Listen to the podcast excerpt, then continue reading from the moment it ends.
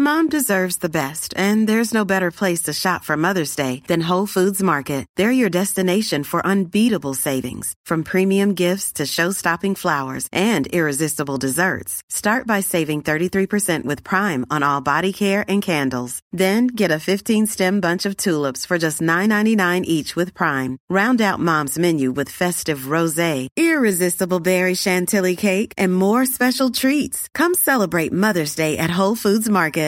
Quality sleep is essential. That's why the Sleep Number Smart Bed is designed for your ever evolving sleep needs. Need a bed that's firmer or softer on either side? Helps you sleep at a comfortable temperature? Sleep Number Smart Beds let you individualize your comfort so you sleep better together. JD Power ranks Sleep Number number 1 in customer satisfaction with mattresses purchased in-store. And now save 40% on the Sleep Number limited edition Smart Bed for a limited time. For JD Power 2023 award information, visit jdpower.com/awards. Only at Sleep Number stores or sleepnumber.com. This is when diplomacy fails, and this is our mother of pearl sized conclusion to the 1916 miniseries.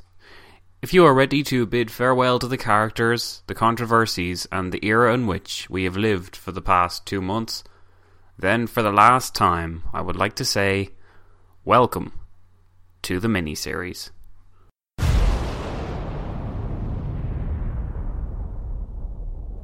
When Diplomacy Fails presents 1916 A special centenary miniseries exploring the context characters, and controversies of the most significant act in Ireland's modern history the 1916 Rising.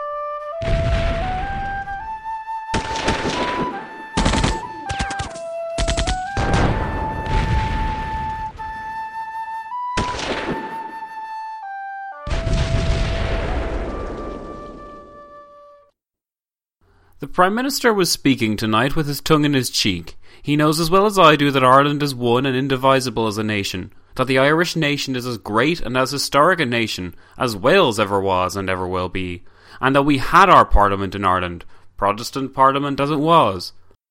We have said many times, and he cannot deny it, and I have heard my father say in this House, that he would take a Protestant Parliament tomorrow, provided it was an Irish Parliament for the whole of Ireland. We do not think of creed in Ireland. It is nationality for which we have always regarded. No one can deny that there are difficulties in the way of the settlement of the Irish question. I am the last one on these benches to deny that fact. Is the Prime Minister to make the abject confession that he has come back from settling the affairs of the world, that he has solved the question of Poland, which has baffled European statesmen for centuries, that he has created nations like Czechoslovakia and the Ukraine and so forth? That he has solved the feuds and struggles of ancient nations, and yet that he and his government view the question of Ireland with despair? At any rate, I tell him this much that if he thinks that by coming here and blandly telling us that British Acts of Parliament count for nothing in regard to Ireland, that the King's signature means nothing in Ireland, that an Act which has passed three times through the Imperial Parliament and has received the mandate of the British people is to count for nothing when applied to Ireland, but that the same procedure is to count for something when applied to Wales, I tell him he is making the same mistake as when he and his government allow a certain set of people in this country to make threats against the law and order of the land, while they prosecute and execute others who are doing likewise. If anyone has a right to be heard, I have a right to be heard on this question. I cannot tell the House how intensely I feel upon it, because I know that owing to my own personal action, I have been the cause of the deaths of hundreds of my own fellow countrymen, on the belief that the word of England and of the Prime Minister of England was its bond, but that now I know otherwise. Captain William Redmond, son of John Redmond and the sole member of the Irish Parliamentary Party to be returned in the south of Ireland following the 1918 British general election. In this case, he was inquiring about when Home Rule would be implemented in a House of Commons debate the 21st of July 1919. The most striking thing about the Easter Rising was the absolute lack of mandate on any level for it to take place. Throughout the following years, right to this year, people have been dying in the name of the cult that he helped bring into existence. Irish journalist and author Kevin Myers speaking on Patrick Pearse in 2006. He gave his life. We are his heirs. He has given us the right to fulfill our destiny without violence. No person, no man can give a bigger sacrifice than that. Former Irish Prime Minister or Taoiseach Bertie Ahern, also referring to Patrick Pearse, speaking in an interview for the documentary Patrick Pearse Fanatical Heart, 2006. Come gather round me, players all, come praise 1916, those from the pit and gallery or from the printed scene that fought in the post office or round the city hall. Praise every man that came again, praise every man that fell. Who was the first man shot that day? The player Connolly. Close to the city hall he died, cartridge and voice had he. He lacked those that go with skill, but later might have been a famous, a brilliant figure before the painted scene. Some had no thought of victory, but had gone out to die, that Ireland's mind be greater, her heart mount up on high. And who knows what's yet to come, for Patrick Pearse had said that in every generation must Ireland's blood be shed. William Butler Yeats in Three Songs to the One Burden. The man dies, but his memory lives. That mine may not perish, that it may live in the respect of my countrymen I seize upon this opportunity to vindicate myself from some of the charges alleged against me. When my spirit shall be wafted to a more friendly port, when my shade shall have joined the bands of those martyred heroes who have shed their blood on the scaffold and in the field of defence of their own country and of virtue, this is my hope. I wish that my memory and name may animate those who survive me, while I look down with complacency on the destruction of that perfidious government which upholds its domination by blasphemy of the Most High, which sets man upon brother, and lifts his hand and in the name of God against the throat of his fellow who believes or doubts a little more or a little less than the government standard, a government which is steeled to barbarity by the cries of the orphans and the tears of the widows which it has made. O oh, my country! My country was my idol. To it I sacrificed every selfish, every endearing sentiment, and for it now I offer myself, O God. No, my lords, I acted as an Irishman, determined on delivering my country from the yoke of a foreign and unrelenting tyranny, and from the more galling yoke of a domestic faction, its joint partner and perpetuator in the patricide, whose reward is the ignominy of existing with an exterior of splendour and a consciousness of depravity. It was the wish of my heart to extricate my country from this doubly riveted despotism. I wished to place her independence beyond the reach of any power on earth. I wished to exalt her to that proud station in the world which Providence had destined her to fill. I, who fear not to approach the omnipotent judge to answer for the conduct of my whole life, am I to be appalled and falsified by a mere remnant of mortality here? By you, too, who, if it were possible to collect all the innocent blood that you have shed in your unhallowed misery in one great reservoir, your lordship might swim in it. Let no man dare, when I am dead, to charge me with dishonour. Let no man attaint my memory by believing that I could have engaged in any cause but that of my country's liberty and independence, or that I could have become the pliant minion of power in the oppression and misery of my countrymen. In the dignity of freedom, I would have fought upon the threshold of my country, and its enemy should only enter by passing over my lifeless corpse. And am I, who lived but for my country, who have subjected myself to the dangers of the jealous and watchful oppressor, and now to the bondage of the grave, only to give my countrymen their rights, and my country her independence? Am I to be loaded with calumny and not suffered to resent it? No, God forbid! I have but one request to ask at my departure from this world. Let no man write my epitaph, for as no man who knows my motives dare now vindicate them, let not prejudice or ignorance asperse them. Let them and me rest in obscurity and peace, and my name remain uninscribed, until other times and other men can do justice to my character. When my country takes her place among the nations of the earth, then and not till then, let my epitaph be written. Robert Emmet, in a speech defending his conduct during the failed 1803 uprising, while on trial for his life, the 19th of September, 1803.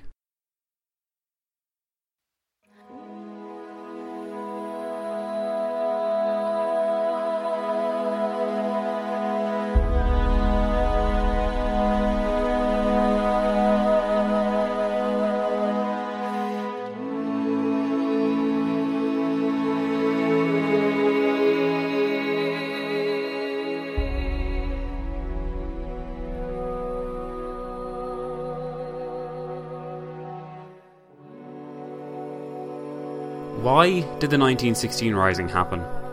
What was the point in it? What did it achieve? All of these and many others were questions that we have seen addressed in this mini-series. It's been a long road. I wouldn't dispute that. You guys have seen my personal views on a subject and you have seen where I stand on the founding story of modern Ireland. But what do you think? Do you think Ireland's history was positively or negatively shaped by the 1916 Rising? Do you think its occurrence was justified by the presence of the British regime? Or do you think the Rising was a mistake that Ireland has been paying for ever since? Do you at least feel confident to be able to argue now that many sides definitely exist to the narrative of the Rising, and that as a story it isn't as black and white as the mainstream version likes to suggest? Perhaps you feel confident enough to possess your own opinions on the events of Irish history and tell all your friends and family about what Zach said and did here. Perhaps you don't think too much into it now, but in a few weeks' time you'll be among friends and the topic of Ireland might randomly come up. And without realizing it, you'll begin thinking of the lessons, the controversies, and the tragedies that we've learned of over the past 20 episodes. It was in many respects a winding tale, but it was one that had to be told in that way, I feel, for you to really grasp how multi layered Irish history was and still is. Do me a favour. Never pluck 1916 or any other event in history for that matter out of the sky again. Imagine me worshipping my shrine to context, figuratively speaking, of course, and challenge yourself to always seek out the truth in history. Ireland in 1916 was an occupied country. It was a country at war because its master said it was. British rule existed in Ireland because of force, but over the years it had become cultivated and comfortable for those that participated in its trappings or reaped its benefits. Furthermore, it was an empire that had changed radically from the oppressive regime that Robert Emmet, in that epic quotation at the beginning of this episode, so willingly and bravely defied. Britain treated Emmet and his compatriots barbarically in the early 1800s, yet such barbarity was largely absent from the Anglo Irish relationship up to 1916. What was more, though it had been strained by certain elements within Ireland, the British administration seemed content to allow cultural, literary, and musical organisations to thrive on the island relatively unfettered. It was far from a tyranny, let's be clear about that. Rightly or wrongly, it was a situation and relationship which enjoyed the support of the majority, and in return for this support, the political party of Ireland had achieved Home Rule. John Redmond's party had won. It had achieved the ultimate goal of an Irish MP. Except it hadn't, and it never would. Instead of Home Rule, Irish society was hijacked and inspired to fight for more against impossible odds. In the name of the rebels who rose out of Ireland's ashes to proclaim a republic. What chance did Ireland have against Britain militarily? No chance at all. So, what was the point of trying when it would merely waste lives and ruin the country? It was beyond the capabilities of the rebel leaders to grasp this reality, and instead they applied their individual pragmatism to a different situation by accurately predicting what would happen if they, as a willing sacrifice, were made into martyrs by a reckless wartime British government. These men knew full well that even if Ireland was inspired to fight on, and even if the Fenian Republican movement became the mainstream goal, Ireland could never be successful because it could never win. This was why Irish MPs sat in Westminster, not because they were traitors, but because they loved Ireland and wanted to advance her lot through politics, since force was not a viable solution. Call it resignation, even call it a lack of faith in the quality of their fighting men, but don't call it a lack of patriotism. Irish MPs didn't give their lives for Ireland in a literal sense, but they had dedicated their lives to Irish politics and the struggles therein, and their sacrifices were, in my opinion, far more impressive. We could blame the British for creating such a system. We could blame the British for invading Ireland and holding Ireland in an undemocratic version of democracy that ensured her people would never see true freedom unless force was applied. But if we do this, we are fulfilling the prophecy that the Fenians professed.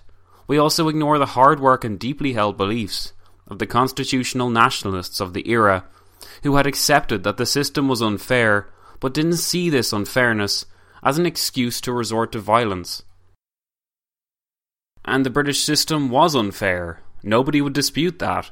The British treated Ireland as the embarrassing cousin that it couldn't trust but wouldn't detach itself from and so never granted it the same level of freedoms or advancement as the other members of the United Kingdom. I'm not disputing this. What I am disputing is the idea that because the British handed Ireland a bad deal, the Irish then had the right to resort to violence. And you may well say, Come on, Zach, why should the Irish be the bigger man, turn the other cheek after all the British had done to her? And that's a fair question, but just look at Irish history and imagine asking someone like Charles Stewart Parnell that very question, or Michael Davitt, or heck, even John Redmond, and what do you think they would have said? The point is, we can look retrospectively at Ireland and see violence is justified if we convince ourselves hard enough. But this is viewing history backwards, because the very practice of violence in 1916 horrified the majority of people. And it is debatable whether those that voted for Sinn Féin in 1918 even expected a violent struggle to result from it. If violence was considered unacceptable to the majority of people that actually lived through those years and experienced British rule with all of its faults, how can we then turn around and say that the majority were wrong, that the minority were right, and that Ireland as a whole should have known better? How do we know better, no matter how many books we read, documentaries we watch, or interviews we hear, if we do not live through that era? don't you think that if there were really grounds for a revolution in Ireland in 1916, more than the 2,000 or so individuals across the country would have turned up? It may have been the British that sentenced the rebel leaders to death, but before their deaths it had been the Irish public that had condemned them. Condemned them as traitors fighting for the Germans, as fools who had doomed the work of John Redmond, even as naive semi soldiers who had ensured partition and engendered conflict. Ireland reacted almost universally in shock and with some anger towards the rebels. The executions of the major leaders would ignite a republican fire under the Irish populace.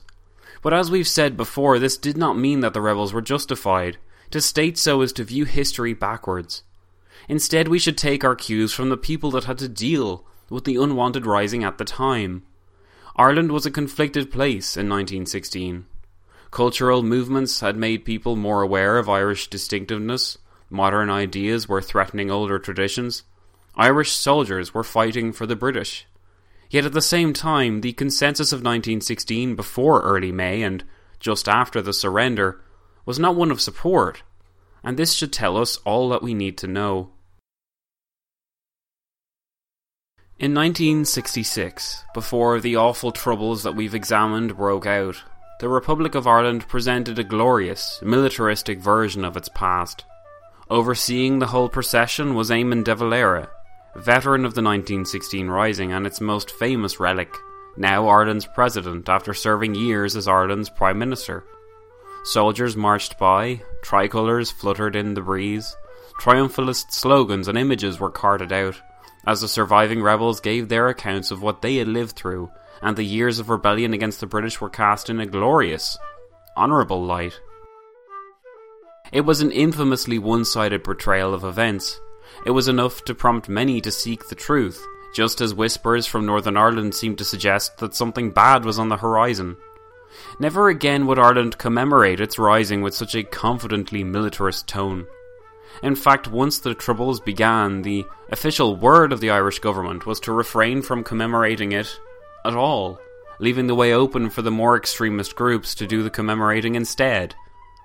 Not until the Troubles comfortably ended by the early 2000s did Irish Prime Minister Bertie Ahern announce that commemorations of the Rising were again to take place, in time for the 90th anniversary.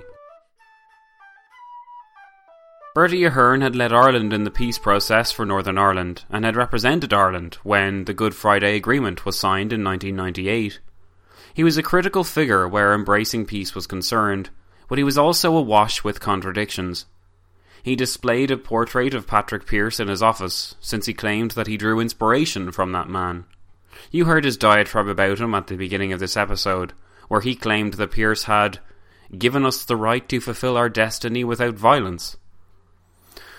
One wonders if Mr. Ahern had been paying attention either to Irish history during the 20th century or if he had read Pearse's works and learned of his beliefs at all since it was the actions of Pearse and his comrades that engendered the physical force republicanism ideology in Ireland, an ideology which called for force, not dialogue, and one which, ironically, Bertie Ahern had spent much of his time negotiating and debating against.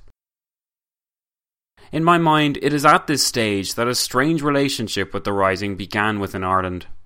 A Fianna Fáil senator at the time of the preparations for the 90th anniversary of the Easter Rising in 2006, said the following The real fruit of 1916 was the Irish state, since 1949 a republic. The majority of the different streams involved came to participate in democratic life. Only a small fundamentalist Republican fringe refused recognition. Despite appearances, 1916 was not about imposing Dublin rule on a national minority concentrated in northeast Ulster, but was in reality more about going separate ways. The Irish government is determined to disentangle an honourable event from a much later bloody conflict in a divided community that never acquired democratic legitimacy nor had the support of the Irish state. A parade will not only be about honouring patriots executed by the British, but about celebrating the achievements of modern Ireland. It is harder to find a more determined effort to put a political spin on 1916. But this extract showed that the Irish government of the time wanted to have the rising both ways. They wanted it to stand for universal democracy, they wanted to illuminate the sacrifice of the martyrs, they wanted to emphasise the clean nature of the fight, but they did not want to draw attention to the fact that this same rising had inspired the Provisional Irish Republican Army to wage its war in Northern Ireland decades later. The terror campaigns or the troubles that the senator refers to may never had acquired democratic legitimacy or had the support of the Irish state, but then again, neither did the 1916 Rising. Yet this extract also shows how the view of the Rising changed over time. In 1941, for the 25th anniversary, Prime Minister De Valera presented it as a symbol of independence and sovereignty. In 1966, that same De Valera combined militarism, triumphalism, and modernity, while in 2006, the word was that the Rising stood for universal democracy, and that without the Rising, Ireland never would have gotten there. The changing nature of the Rising commemorations can now be handily contrasted with how the Irish state presented the Rising centenary in 2016. Was it celebrating the achievement of freedom from the British? The Rising was again plucked out of the sky, but few acknowledged that the course of Irish history embarked upon after 1916 didn't actually achieve Irish independence for decades, and even then, by political means, hampered by 1916's legacy. Was it the sacrifice of the rebels and their heroism that we celebrated in 2016? As we saw, those men and women chose to die based on ideals that were anathema to the majority of Irish citizens. Was it the simple defiant clash of Irish arms against those of Britain that we celebrated?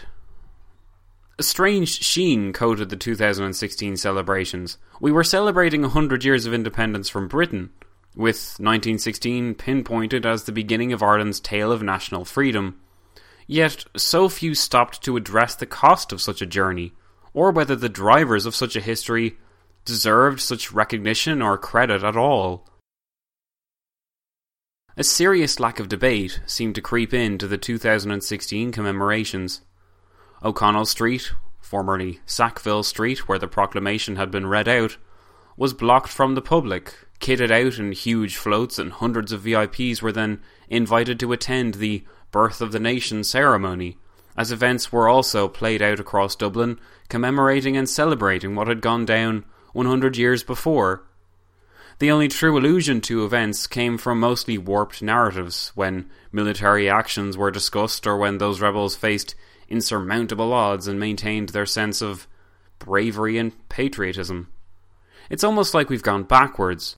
Not nearly enough dialogue has yet been had about what actually happened in the Rising in 2016.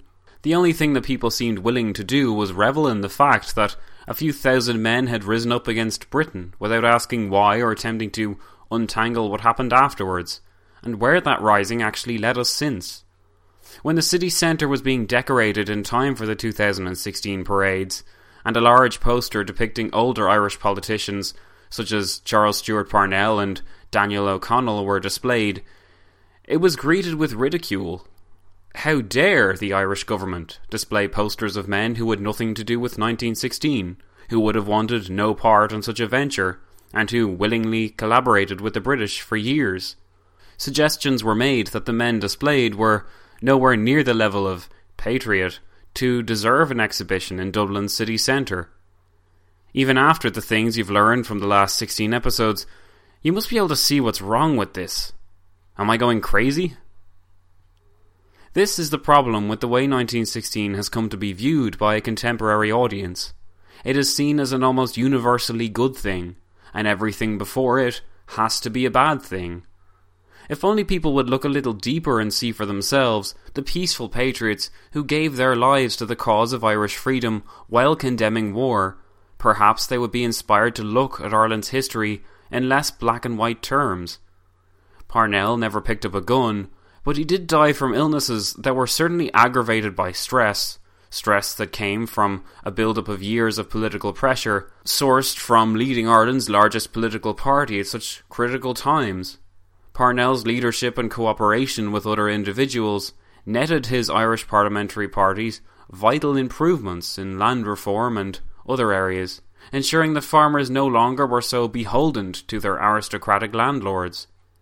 This was a key example of the political process surpassing expectations, and its worth was proved by the defection of men like Michael Davitt from the Irish Republican Brotherhood to the Irish Parliamentary Party, in the name of advancing Ireland's lot through political means, and from that point on abhorring all demonstrations of violence on moral grounds.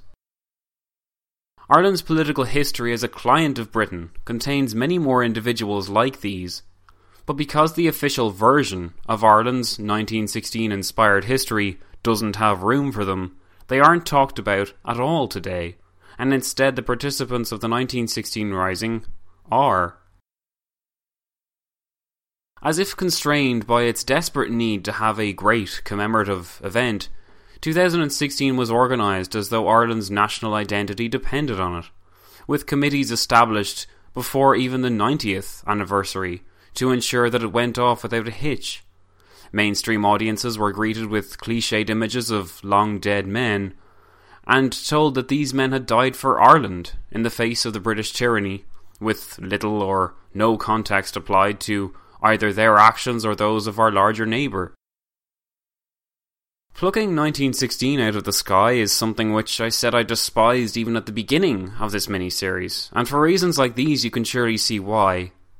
Rather than invest in documentaries that fully examine the context, characters, controversies, or consequences of the 1916 Rising, we are instead given some truly questionable exercises in modern television.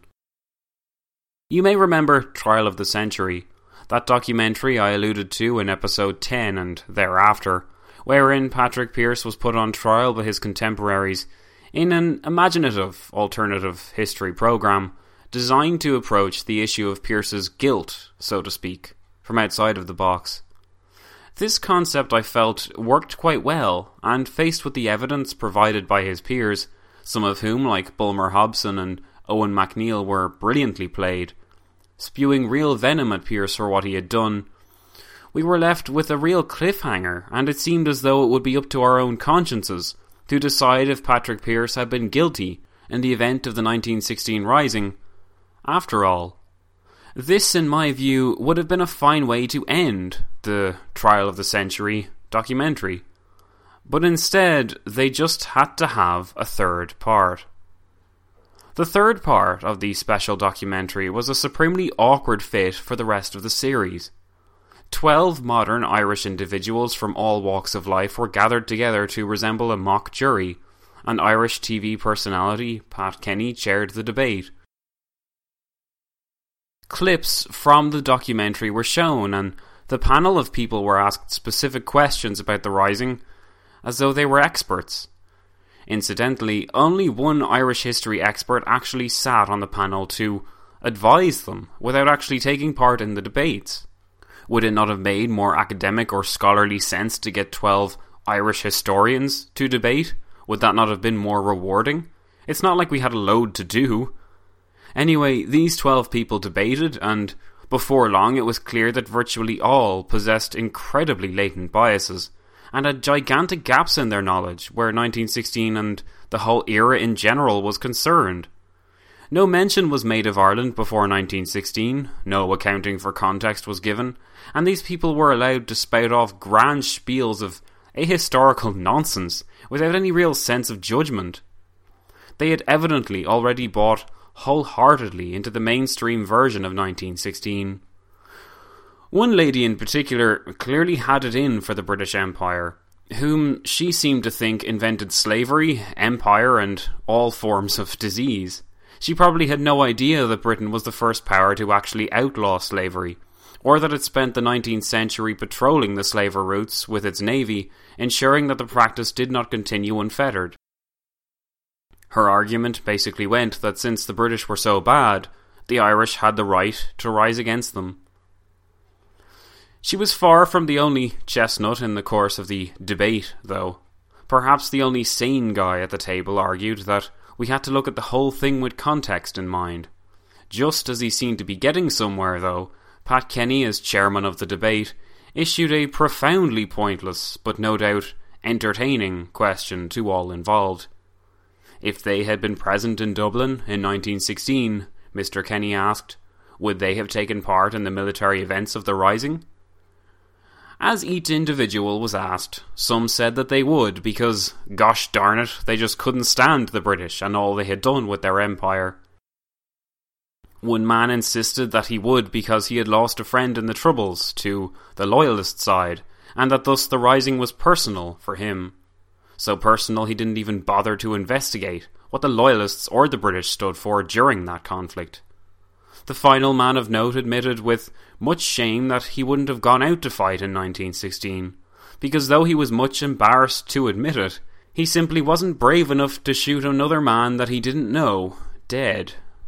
As his peers, seated around him, nodded in collective sympathy, Oh, well, we can't all be so brave, you know, their cooing seemed to suggest. I started to wonder what I was actually watching, and was I bearing witness to such a warping of history and human values that human bravery was actually being equated with a willingness to kill someone? Such a program left a bad taste in my mouth despite its promising start, but with a few exceptions, notably RTE's documentary series called 1916 and narrated by Liam Neeson, but harder to find on YouTube. Most documentaries followed this trend. I was always left wondering the same things. Why is violence upheld as so admirable? Why are the dead, other than the rebels, so forgotten today? Why are the previous decades of Irish political compromise covered up? Why is there such a need to create the romantic image of the Rising that we can all be proud of? while on the other hand there is such an unwillingness to give time to a proper debate on 1916. What are we afraid of? Is it in the name of men like Pearse, Connolly, Tom Clarke, Sean MacDermott, or Joseph Plunkett that we celebrated the centenary? In whose name did those men fight the British in a doomed struggle that ruined our capital and killed hundreds? Certainly not in the name of mainstream Ireland in 1916. How can we now be so arrogant to claim that Ireland as a majority was wrong to see the rebels as criminals, as some like to do? How can we look at Ireland in 1916, peaceful and stable as it was before the rising occurred, and state with confidence that the disasters which followed were the preferred course? How can we do anything other than obliterate the moral pedestal from which we examine 1916 if we see the real casualties and losses of life as worth less than the ruinous legacy of violent ideals that these men left behind. Objectively, the Rising did not achieve its aims. Objectively, the movements which launched the Rising did not enjoy popular support. Objectively, Irish people as a whole in 1916 saw the Rising as a calamity and a stab in the back. Who are we to challenge these individuals? How dare we be so irresponsible as to emphasize the military valor or glory shown by these so called heroes. What kind of message do we send to our children when we tell them that conflict is better than political process? If we fail to investigate the actual realities of 1916, we thereby fail to understand why the past 100 years of Irish history was so painful, so steeped in hatred, wasted life, and missed opportunities. In telling the truth of 1916, though, we do not sacrifice anything, we do not remove a grand chapter of history from our nation's past, or remove any ounce of its proud heritage. We do not question Ireland's right to exist or the patriotism of any Irish citizen. Instead, we say definitively that nothing is more sacred than human life, and nothing is more important than engaging in dialogue that can lead to peace. To welcome others, to show understanding, to be willing to compromise, to learn from our mistakes, to forgive the mistakes that others have made.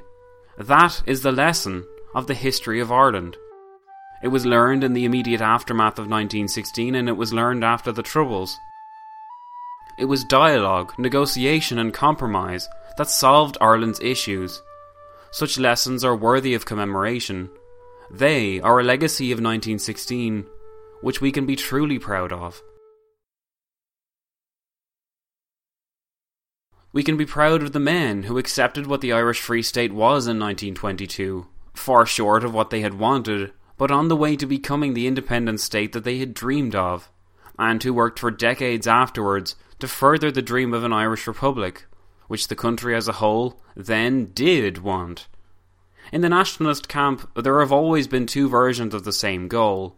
One upholds the political process, the other insists upon violence, but all roads end in an independent Ireland. Irish politics was far from ideal before 1916. It was monopolised by one Irish party above all. It contained many old fogies from years before. It exercised only very little actual influence, since it could never enter into any government and only ever languished in opposition. I'm not disputing that, just like I would never claim that such an arrangement was anything other than unfair but how much unfairness was worth a single dead man or woman or child? How much unfairness was worth a bloody struggle for independence in a hopeless cause against the bigger British enemy? How much unfairness was worth the bitterness of a terrible civil war, which turned families against one another in a futile conflict which could never resolve anything? How much unfairness was worth the troubles, or the atmosphere of fear and ignorance, or the random shootings, indiscriminate bombings, sectarian campaigns of murder, and cultivation of divisions. How much unfairness was worth the engendering of violence in the form of the physical force republicanism tradition, with horrendous consequences for the shape of Irish history and how we see ourselves as Irish citizens today? I'll answer that. None. No level of unfairness is worth any of the suffering and pain that Ireland endured from the moment the Rising ended, with Pearse's surrender, to right now. I passionately believe, and I will argue this with anybody, that so few things in this world are worth the extinguishing of a single human life. But Ireland's fundamental historical problem was that those that acted in 1916 were the inheritors of an ideology which, since its inception, had never valued anything as much as the ideal, including human life. This ideal could not be compromised, and in a sense it had no place in a Pacific Ireland fulfilling its role as part of the United Kingdom. That fact may offend or irk some people, but it is a fact and one which we keep returning to. Our own instinctive objections to a state of affairs which sees Ireland ruled from London should not prevent us from seeing that state of affairs for what it was at the time. No Fenians could claim support for their ideology on a major basis because their ideology did not belong in an Ireland that still valued the lives of its men, which it sent off to fight in Britain's foreign wars. If it had belonged in Ireland, it would have been vindicated by the majority of its population's support. But it was not. The bottom line of the Rising was that the people who launched it and led it cared more about the ideal than human life. We cannot begrudge them for it too much because they were born into a world that had conflict and violence as ever present partners. Yet at the same time, we can criticize their participation because they claimed to represent a country which had been led by politicians and which was largely content to ignore the Fenian message. We must also address the issue of Irish progress. Was a better version of Ireland possible other than the one that we got? Would Ireland without the 1916 Rising have carved a better path for itself out of the last century than the one we know it to have carved? We can only ever speculate on such questions, of course, but in many ways, such speculation, when well informed, can help us appreciate what might have been. Mother's Day is around the corner. Find the perfect gift for the mom in your life with a stunning piece of jewelry from Blue Nile. From timeless pearls to dazzling gemstones, Blue Nile has something she'll adore. Need it fast? Most items can ship overnight. Plus, enjoy guaranteed free shipping and returns. Don't miss our special Mother's Day deals. Save big on the season's most beautiful trends. For a limited time, get up to 50% off by going to Bluenile.com. That's Bluenile.com.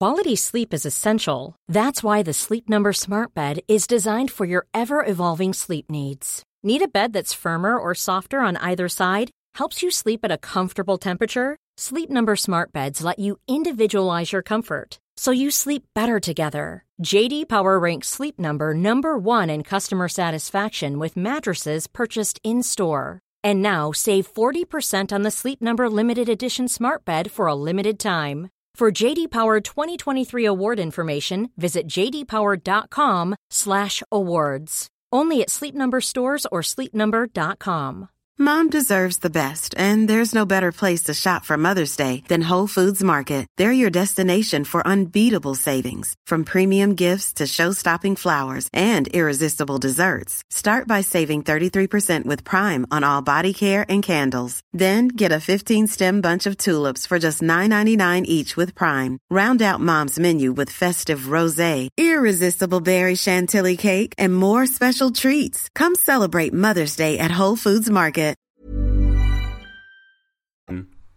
One thing is for certain without the Rising, we never would have had the version of physical force republicanism that we have today, especially not under the banner of Sinn Féin, who, if you'll remember, had almost nothing to do with the Rising at all, but somehow became tangled up in the course of it. That Sinn Féin came to represent the Republican tradition in politics is one of the ultimate oddities of Irish history, but it would never have happened without the Rising. Historian Fearghal McGarry claimed that the years immediately after the Rising were profoundly shaped by it. Violence against the British authorities may have occurred regardless of the Rising, McGarry said, since the anti insurrectionary volunteers' leadership had always been clear that conscription would justify an armed uprising. But that, the nature and the objectives of that war would have differed from the one that did take place. We cannot know how the British would have acted after the war if the Rising hadn't occurred. Would they have implemented Home Rule and implored the Unionists to accept it? Would the Unionists have been more willing to accept it, having seen their nationalist compatriots die alongside them? We cannot know for sure. I would say maybe, probably. On the other hand, we know that the Rising scared the Unionists into ensuring that partition went ahead and that from 1916 onwards it wasn't the dirty word that it had once been. But cancel all this out. Consider that partition went ahead as it did in 1920 and that the island was still split between North and South. If the 1916 Rising had not occurred, this outcome still would have been preferable to the version of history that we got. Why is that? Because in the history without the Rising, no matter what happens, physical force republicanism stays where it belongs, in Ireland's past, and as a minority opinion. And even if the Unionists ensured that their dastardly plan to get their own region of Ireland was successful, even if David Lloyd George treated the Nationalists as he treated Captain William Redmond in July of 1919 when he claimed that Ireland was not a nation, a claim which we heard Captain Redmond react angrily to at the beginning of this episode, even if all of this awful stuff happened, at least nobody would have died in a pointless rising, engineered for the sole purpose of making Ireland want to fight for something thereafter that it could never hope to achieve by force of arms. The oft neglected fact is that the settlement the Irish Free State were left with after years of war was essentially Home Rule light and as a dominion within the United Kingdom. In other words, after years of violence and the engendering of a militarist tradition that followed 1916's footsteps, we were still only able to get a solution that wasn't even as good as complete Home Rule. The same complete Home Rule which Republicans had decried for generations as not going far enough only to settle for its lesser version when they realized, oh, violence doesn't actually work when one is trying to force the largest empire in the world to accept something that they do not want to accept. It took the rebels and Republicans many years to realize, a fact which career politicians in Westminster could have told them for free. Instead, in their arrogance, these men charged themselves with the fulfilling of a destiny that was never within Ireland's practical grasp to begin with only to make Ireland's population pay for the consequences when they failed. Their ideology shot, ambushed, bombed, intrigued, murdered, divided, and spoiled their way to 1923. And what did they have to show for it? A version of Home Rule which was less than the one debated and passed in Westminster a full decade before. That to me says everything about 1916. Not only was it wrong in a moral sense, but the finished product brought Irish political progress backwards, not forwards. If the men of the Irish Parliamentary Party and the advocates of Home Rule had been left to their own devices, would they have done a worse job? Surely they would only ever reach as bad a solution, in a worst case scenario, as the one reached in 1923, with partitioned, measured levels of legislative independence and, and membership of the British family of dominions. If that had been the result of the Irish Parliamentary Party's work, then at least one could take solace in the fact that the bloody and terrible series of conflicts hadn't been fought the Rising, the War of Independence, or the Civil War and that no real human lives had been spent to get there. In the years after these conflicts, Ireland would define itself politically through the different sides of the Civil War. The Civil War was a watershed moment in Irish history because it involved Sinn Féin effectively dividing itself between pro and anti treaty sides. The pro treaty side wanted to accept the offer of the British government to end the War of Independence. The anti treaty refused to accept its legitimacy, since the Republic had already been proclaimed. Fianna Fáil would be founded in 1926, and they were the offshoot of Sinn Féin that had been anti treaty and had once fought against the Free State government during the Civil War, and they had Eamon de Valera as their leader and guide. Cumann na Gael, later reimagined as Fine Gael in the 1930s, was the pro treaty side of the Civil War, and the party that had picked up the pieces left by conflict in the 1920s. This split in Irish politics has remained intact, with a few coalition partners emerging in the meantime, with the result that a century later, the accusation that Ireland still fashions its party system after events that are a century old remains a valid one. Fianna Fáil presents itself as the inheritor of the Republican tradition in politics, while Fine Gael is the safer, supposedly more pro British centre right party. One thing both parties did in the years after their foundations was contribute to the old maxim of the Irish Parliamentary Party MP, because in the first half of the 20th century, Irish politicians in Dublin continued to work with politics to take apart the Anglo Irish Treaty and grant Ireland further independence within the United Kingdom. On Easter Monday 1949, this culminated in the proclamation of an Irish Republic. Ireland was a dominion no more, and it abruptly left Britain's Commonwealth of Nations, ending its old, reluctant relationship with London, apparently for good. Having arrived at such a point, having achieved a republic without violence, no attempts were then made to uphold the value of political engagement or activism, in contrast to the dissident Republicans who insisted on continuing the fight in vain against this false republic. Instead, successive Irish governments attempted to awkwardly allude to the events of the Rising as the birth of the nation, while conveniently avoiding the story of how the Irish Republic of 1949 came to be Already, historical airbrushing had occurred. The years before and after the Rising, and the political developments towards Irish independence therein, did not fit the proud story of the republicanism which launched the 1916 Rising and set Ireland on its own path towards modern statehood, and so it was not included. More valuable it was to emphasise the valour, the honour, the selflessness, the bravery, or the sacrifice of the 1916 rebels rather than admit that the Rising had fallen short, and that Irish politicians had since done their best to pick up the pieces. Even today, in 2016, the 1916 Rising was commemorated as the birth of a nation, when in reality, 1916 was still a long way off from the republic that 1949 actually created. In 1916, the Irish Republic had been announced for sure, but in practical terms, it hadn't been born. In fact, it had been barely conceived. Only in 1949 would it truly be born. And even then it would fall short of the proclamation which the seven signatories so willingly signed.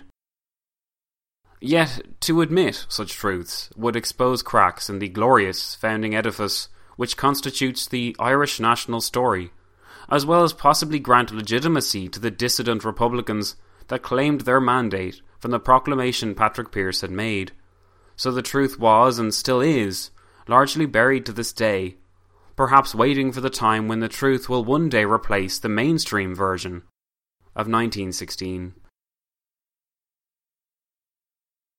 So, having said all that, try to remember what we heard in the introduction, where Sinn Féin President Gerry Adams claimed that the only way people have ever attained freedom is by taking freedom and that is the lesson of 1916.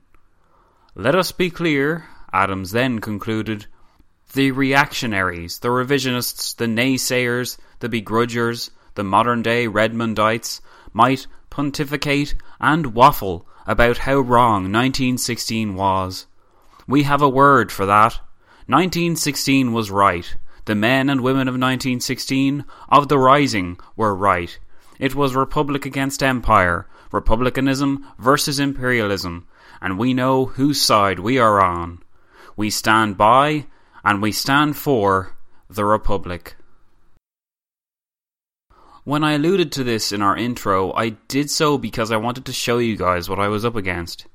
Now you hopefully realise, having traversed the treacherous path left by my 1916 miniseries, what the truth of the Rising was, or at the very least, you understand that it wasn't the black and white noble sacrifice that Adams liked to portray it as. Was the Rising really right? Was the century of conflict worth the result? To put it simply, Gerry Adams was wrong. Not only was the Rising not right for all the reasons we've examined already, but Ireland had made great strides in her independence before 1916 had broken out, and none of that had been through taking freedom, as Adams claimed. The reality is so often ignored, but it is so vital to emphasize. A republic was not won because of 1916, it was delayed. 1916 did not empower the Irish, it led them to bitterly war against themselves for the rest of the century. 1916 guaranteed partition, it ensured decades of violence and division based on fear, and a lack of understanding. 1916 betrayed the average Irish citizen when it occurred because it failed to actually take them into account. The entire series of events that followed 1916 can be traced to the British mismanagement of the situation, not to a genuine Irish desire to achieve complete republican independence. Modern Ireland and its sovereign status was not created by the 1916 Rising. It was created following years of negotiations, diplomacy, and compromise. And such things were always more powerful in Irish history as a force than the use of violence when it came to achieving anything. Gerry Adams ought to know that, and he ought to have made a bigger deal of such facts. He was one of the key negotiators for the 1998 Good Friday Agreement that brought violence in Northern Ireland to an agreed end, after all. This is a complex island with a complex history. Its issues and challenges have confounded many. These same challenges have been handed down to us from history. It isn't fair that the subsequent generations of men and women in Ireland had to deal with what the English and then the British did in Ireland centuries ago. It isn't fair that this island has been divided and perhaps always will be over the issue of its governance, political status, and identity. This is all true, but what is also true is that we don't have to define ourselves by the past. We don't have to define our actions by what happened a century ago. We don't have to look at people in the same light as people were viewed at the time of the Rising. We don't have to see different identities, different religious persuasions, different goals, different levels of radicalism. What is important is that we all love this island on which we were born. That love means different things to each of us, and it manifests itself in different ways. But to those that truly love this island, the last thing we want is to see it suffer. We want to see it embrace the qualities that make Ireland such an incredible place to live. We want to experience its highs and lows, but stick with it, because we know at the end of the day that this ruddy island at the edge of Europe, with its terrible weather, and crazy mammies is our home. If anything were to rise in 2016, 17, or any other year, I hope it will be this feeling of appreciation that Irish people of every walk, faith, and background have for this land, and for their desire to understand those on the opposite side to them, so that they can work with them and live in peace. That is the ultimate lesson of Irish history whatever violence is thrown at us as a people, whatever losses we have incurred or challenges we have faced, we remained convinced of the fact that Ireland is worth it in the end. This is what motivated people throughout the last century to stand up and be counted, to reason that violence would never solve all of Ireland's complex problems, and that to really get to the root of the pain in the south, the north, the east, and the west, people from all sides of the spectrum had to talk. Ireland had been through too much, it was accepted, for mere violence to provide the solution.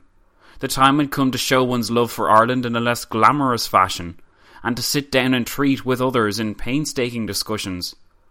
Nobody would ever write poems about what the negotiators in Irish history achieved. Nobody will ever erect monuments to commemorate their considerable personal sacrifices. Their work will always be considered less romantic, slower and less interesting than their violent contemporaries. Very few such individuals will ever become famous. They will never be known in a romantic sense for dying for Irish freedom. They will never be known as martyrs. Yet these people give something inherently more valuable than their lives. They give their considerable talents, their skills, their patience, often their health, countless hours of their time, and sometimes, when they fall foul of other violent individuals, they give their safety and the safety of their loved ones as well. This list of men and women who have worked to make Ireland better in the face of violence, who have sought dialogue in times of war, they are Ireland's true heroes. They are also her forgotten heroes, because nobody wants to hear of the realities of the political process or the daily grind that leads to progress. Even if such mechanisms are the ones that contribute most positively towards our society, it is because of them and the processes they participated in, not the violence which they helped to diffuse, that created modern Ireland. It is through such figures that the true Irish peace was reached, is reached, and will always be reached. Thus, it is the task of the historian to bring their achievements out of the woodwork, or at the very least, give an alternative examination of the actions of their violent counterparts, with an aim towards reducing such violent ends and means in value. We can do this by removing some of the sheen and reverence in which deeds of violence are held. I sincerely hope that throughout the course of this mini-series, I have successfully done that. I would need 16 more episodes to detail the debt which Ireland owes the negotiators, the speakers, and the pacifists. It is highly likely such a series would get much fewer downloads than this, because there is never much of a market for hearing about how people made peace. One would rather hear about how people made war. It's even the name of my podcast, When Diplomacy Fails, rather than When Diplomacy Succeeds, because I know that the war, its reasons, its protagonists, etc., are inherently more interesting, both to the wider world and most of the time to me. The same is true for the Irish story. Few can list off the names of those that negotiated peace with Britain in 1922, who passed the 1931 Statute of Westminster, which profoundly shaped our modern state, or who actually proclaimed the Irish Republic in 1949. Similarly, few could remember the names of those that brought the Troubles to an end, as easily as they could recount the details of Bloody Sunday, or the hunger strikes of the early 1980s, or the terror campaigns of both sides therein. It's easy to recall the famous rebels and their deeds. It's easy to find narratives emphasizing the mainstream version of 1916's key actors. What is rarely mentioned is the loss that their deaths meant to Ireland. When I think of how Ireland really could have used an educational reformer like Patrick Pearse, or a societal reformer like James Connolly, I get doubly angry and frustrated that such men committed themselves to die for an idea rather than live for a cause. For me, especially, Patrick Pearse up to 1912 was someone I really would have admired, someone I would really have liked to meet.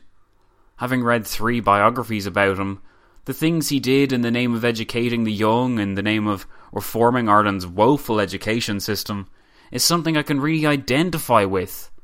I only wish Pearse had survived, that he had never become the martyr he's known for today, and instead became an educational reformer and symbol of Irish academic progress. I can't help but feel that podcasting, bringing history to people in an accessible way, is something that Patrick Pearse would have really appreciated. The unfortunate fact is that he chose a certain path, and that this path resulted in more fame and notoriety, but in my opinion for all the wrong reasons. By 1916, men like Pearse and other signatories did not have the patience or faith in the system to use it to their advantage and tried to see their own aims become reality.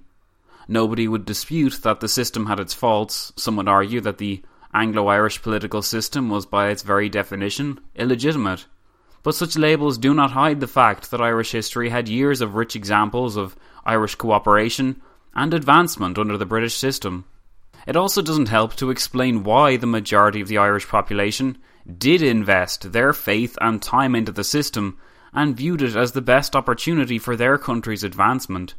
A better understanding of what made the Anglo Irish political relationship tick over and work for the decades up to the Rising would be more helpful to scholars rather than a declaration in hindsight that such a political relationship was illegitimate from the offing, and leave Irish political history at that. Perhaps these people at the time of their deaths thought that they were proving a point, or that they would never cease to be talked about or revered or depicted as legends. Perhaps they worried about their legacies or the families that they would leave behind.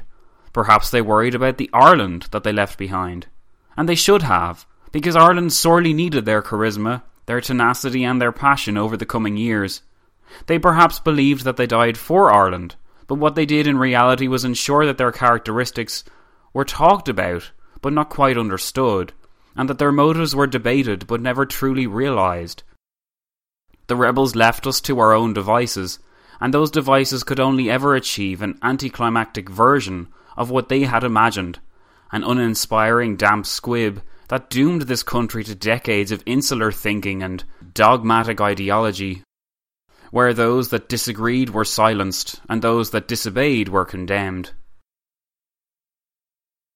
People today like to talk about the legacy of the Rising as though they have delved into every work and read every source and fully understand the nuances of what occurred in 1916 and what came after. For so long after the Rising, people seemed to accept the nationalist version of history that was the official version, until scholars began looking a little deeper. Revisionists showed us that there was more to the Irish story if one cared to look, and the bad press that the Rising continued to receive during the Troubles from the 1960s onwards meant that Oxford historian Roy Foster was able to claim that we are all revisionists now in 1986. By that, he meant that all of us would accept that there was more to the Rising than meets the eye.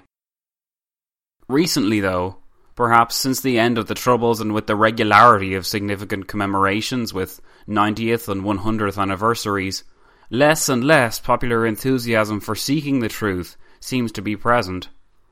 Instead, people don't want to hear about what 1916 actually looked like, what the rebels actually stood for, and what their ultimate ambitions were.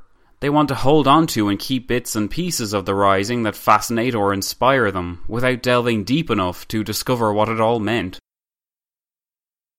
This is all well demonstrated, I feel, by the emerging consensus in 2016 that the Rising was an inherently good thing, a brave and noble thing, and that the rebels died for Ireland.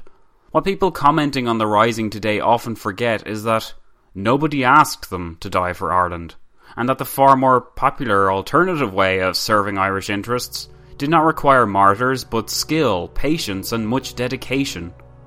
As we've seen, though, nobody wants a story of how John Redmond managed to push through the Home Rule Bill at last in 1914 by the use of those qualities. They instead want to hear how Patrick Pearse made grand speeches, or how outnumbered rebels held their own on Mount Street Bridge against overwhelming odds, or how brave the men were in the final hours of execution. Tapping into the mainstream desire for a simple story that provides excitement as well as inspiration, our own national figures and leaders are themselves too often guilty of skimming over the bare facts of events like 1916, since it is far easier to take what you want from it without having to explain why. Were more people to read into what actually went down in 1916, and from where such an event came from, I believe they would change their tone.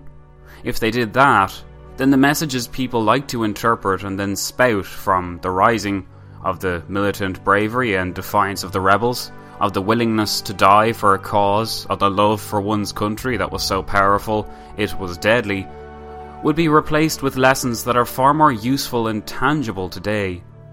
That is why it is often said that one can learn from history we should be learning about the efforts of the peacemakers and of the participants in due process to advance Ireland's lot against all political odds, where for decades an ignorant British establishment drew the ire of the Irish, but not their gunfire. This would better communicate to our descendants and visitors exactly what we have learned from our past. Because to hear people talk today, they sound more like the Fenians than the Fenians often did themselves. These wannabe Fenians like to talk of the sacrifice and the heroic glory of violence, apparently unaware that violence failed to achieve Ireland's objectives many times over, that it ended lives, ruined relationships, and doomed communities to decades of suffering and ignorance. They have learned nothing from the last century, and so long as they fail to be educated by the real history, so long as the mainstream version of Irish history is the one that remains popular, I fear this cycle of misinformation will never change, to our own immense detriment. I said already that Republicans and radicals fought to a standstill, only to discover that negotiation was the only option that would get them the rest of the way, and that this was a lesson already well understood by their contemporaries that had participated in the Westminster system. But the radicals, had initially spurned such lessons in favour of the gun. Similarly, the less we emphasise how we really came here and who we really owe our independence to, the more likely we are to go backwards. If conflict is glorified and diplomacy glossed over, Northern Ireland's peace process could deteriorate, violence could seem more acceptable down south, armed action could be upheld as justified in order to advance Ireland towards a certain goal, Future generations taking their cues purely from the mainstream story may have a hard time untangling acceptable violence from the unacceptable, and in their inherited ignorance, they could undo all the work that has so painstakingly been done. We could think that such possibilities are ridiculous, even insane. But so did those in Dublin when they went to sleep on the night of the 23rd of April, 1916, only to wake up the next morning and discover that their lives and their nation had been changed, changed utterly.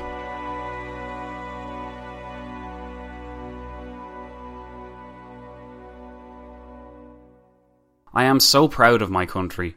I am proud of the strides it has made in advancing beyond its conservative cage and considering others beyond the pale. I am proud that we have grown more tolerant, more understanding, and more conciliatory as a society. I am proud that we are known for our charity, for our friendliness, and for having the crack as a culture. I am proud to be Irish. I am an Irish patriot, and I love my country. It is because I love my country that I want the best for it, and for its people that live within its borders. I will tell anyone that listens about my interpretation of the 1916 Rising. I will warn them that it is merely a story and not the story of its events, and I will always encourage people to go and investigate its additional issues for themselves. That is the inner historian talking within me. At the same time, I will not hesitate to tell them that the mainstream version of 1916 is wrong, and that the real version of what happens needs to be said more often. Even if people don't want to hear it. I will never tolerate any glorification of violence, and I will always challenge those that claim violence is justified or was justified in the case of the Rising. To me, the Rising was a tragedy, and I don't mean it was a tragedy because Irish history didn't go the way I believe it should have gone. I mean it was a tragedy because people died. We too often forget that in history, people have died to shape our countries into the states that they are known as today. By doing this, by forgetting, we take for granted that violence was bound to emerge from the start, and that those caught up in it were merely casualties. But that is wrong. Ireland so easily could have experienced a less violent path and the possibilities for a brighter Ireland built on trust, on understanding, and reconciliation were demonstrated through the real events of the last century, when Irish people from every background and persuasion came together to solve the problems that violence, fear, and misunderstanding created. If Irish people were capable of that under the most trying and traumatic of circumstances, I can only imagine what those same people would have been capable of creating in an Ireland made through peace. The Rising did engender a culture of violence, one which unfortunately manifested itself most brutally and terribly in the north of this island, where for thirty years plus, different belief systems waged war against the other. In a sense, it was the same tensions of the 1914 Home Rule crisis, but it was transplanted only to Ulster where it had the same predictable impact on Ulster that it would have had on all of Ireland had civil war actually occurred in 1914 or sometime afterwards. In my mind, instead of the mainstream narrative, what was needed for so long in Ireland's history was a movement or a message that promoted peace, that stood up for debate and argued for reason. That's why I felt the music video for Mise Éire or I Am Ireland was so powerful.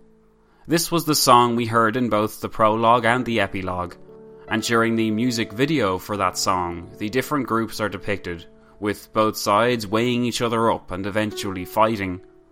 Bullets are fired and men fall in tragic circumstances, until, eventually, after feeling unable to watch the suffering anymore, a female figure appears. She is beautiful, wearing a striking green dress, while her head is covered with curly red hair. Her face is somber and her skin is pale, and she dances past every single one of the men, reaching both sides, calming the fallen soldiers and comforting the widows, before fixing her gaze on the source of all of the misery the battlefield itself. She walks gracefully to its centre, but before she arrives, she wraps herself in a white flag. Dancing beautifully, she weaves in and out of the men, many of whom are forced to stop in their tracks at the spectacle. Her pained expressions of sorrow at her dead countrymen give way to a determination to save them through peace. And the longer she dances from each man to the next, wrapping herself deeper and deeper in the white flag, the more men pause and stop what they are doing. By the end of her dance, all men have stopped their firing, and most have put down their weapons. Some individuals from each side begin to walk towards the other as they wish to talk to their former enemy. Ending her dance, she looks longingly at both sides and slowly leaves the former battlefield, which is now playing host to negotiations, as both sides that had once fired weapons now exchange words in the interests of peace.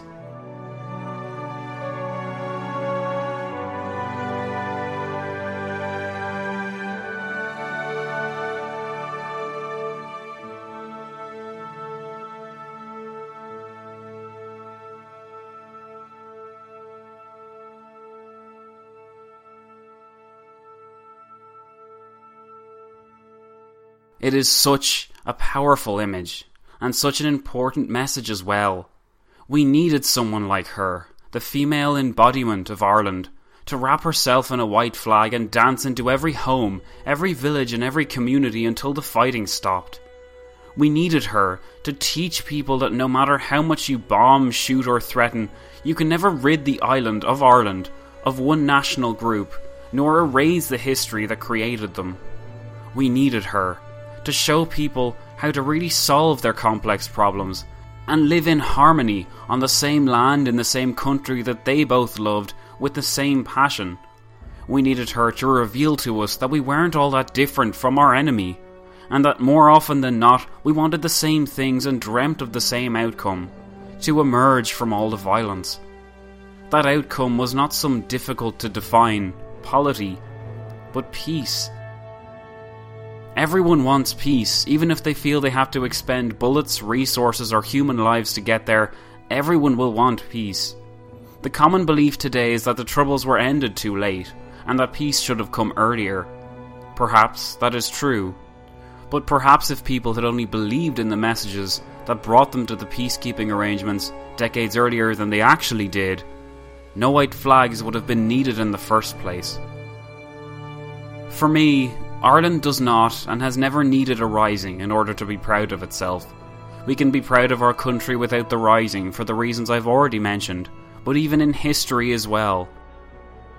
The Rising doesn't have the monopoly on cool or supposedly heroic things that the Irish have done, and it is by casting the rhetoric and militarism of the Rising to the side and picking up a book about how Daniel O'Connell brought about Catholic emancipation or how Irish writers, expatriates, or immigrants distinguished themselves over the centuries, or how the Irish in general never gave up seeking more freedoms, more ways to express themselves, more ways to get things done, that we can discover them. One of the reasons I so love my country is because of the people within it, and the history of Ireland is no different. The people that moulded Ireland over the last 200 years are by their very definition important but it is also useful to see many of them as unsung heroes as well. As many times as there was a period of violence, or an armed action that shocked the nation, or an incident which caused much division and conflict in Irish society, there has been countless more examples of brave individuals stepping forward and doing what it took to bring the country back around. To me, that's the real legacy of the 1916 Rising. It may have engendered violence and perpetuated conflict, but more important was the fact that its impact on Ireland gave its people the opportunity to speak and act in the name of peace to end such conflicts. I am proud to say that as many times as such people were required, they answered Ireland's call.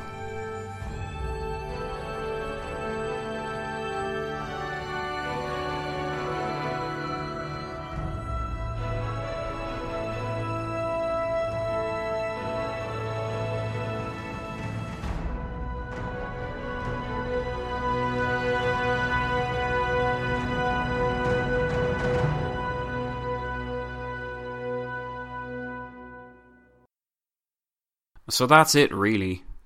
I think I've said all I can really say on the 1916 Rising. Any longer, and we're in danger of going around in circles, or at least more circles than we have already gone in. I really hope you've enjoyed what I've done here, and that you do feel like you know Ireland a little better than before. If you've had a good time and you're hungry for more, somehow, I would encourage you to seek out the blog post I recently released, onto which I have attached a bibliography for you of each source I have used, should you desire some further reading. The blog is, of course, the usual wdfpodcast.blogspot.ie, all one word and all lowercase. And if you could, perhaps throw a few books my way for completing this mad beast, then I would really appreciate it. Perhaps I should throw you a few books for putting up with me through all this, but since you don't have a blog, I'm going to ask you first. It has been a pretty stressful eight weeks since I began this, since as usual I underestimated the task in front of me and I wasn't totally prepared for all the work I would have to do. Originally, I had planned to make this 16 episodes in all, with 12 episodes filling out the bulk of the tale and the introduction, prologue, epilogue, and conclusion rounding it out. I later changed this when I came to my own conclusion that elaborating on certain aspects of the 1916 story would be more important than actually getting it done as fast as possible. Also, 20 is a nice round number to end a miniseries on, and it greatly pleases my OCD. Over the course of eight weeks, with nearly 15 hours of content and over 100,000 words, I sought to tell you the tale of my homeland and why its history remains both relevant and controversial to the Irish people today. I hope you were able to stick with the story, since I know there were a lot of names and issues in there that may not have been necessarily familiar. At the same time, I hope you were able to both learn something and take a positive message away from this mini series as well. It would have been nice to have 16 more episodes and just let the monster keep growing.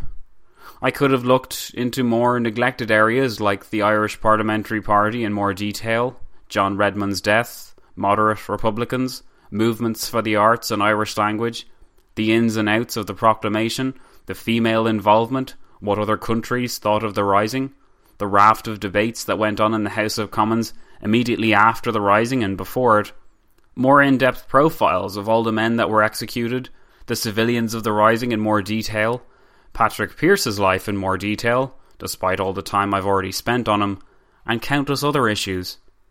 I had to trim the fat on numerous occasions for this mini-series, which, as you know, I hate doing, but I do feel that the overall project looks better for it as a result. I can always return to the era if I really want, but I think I've had my fill for it now. And I feel instead like I'm ready to depart for pastures new after a little rest. As a little reminder, the music used for this mini series comes thanks to the talents of Patrick Cassidy and his album 1916. So do check that out if you can't get enough of this unofficial soundtrack. The other music, of course, you may remember, comes courtesy of Anna, soon to be Mrs. When Diplomacy Fails. So I'd like to thank her for not suing me as well, and for putting up with me over the past few months, as this project was oh so gradually hammered out.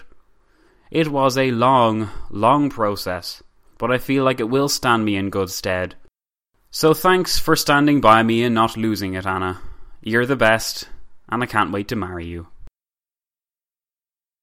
So what's next for When Diplomacy Fails and Zack Twamley? Well, history friends, stay tuned. I won't spoil anything, but let's just say I do indeed have plans. A huge thanks for sticking with us for the mini series. Take care of yourselves, and I will see you very soon. Thanks and goodbye.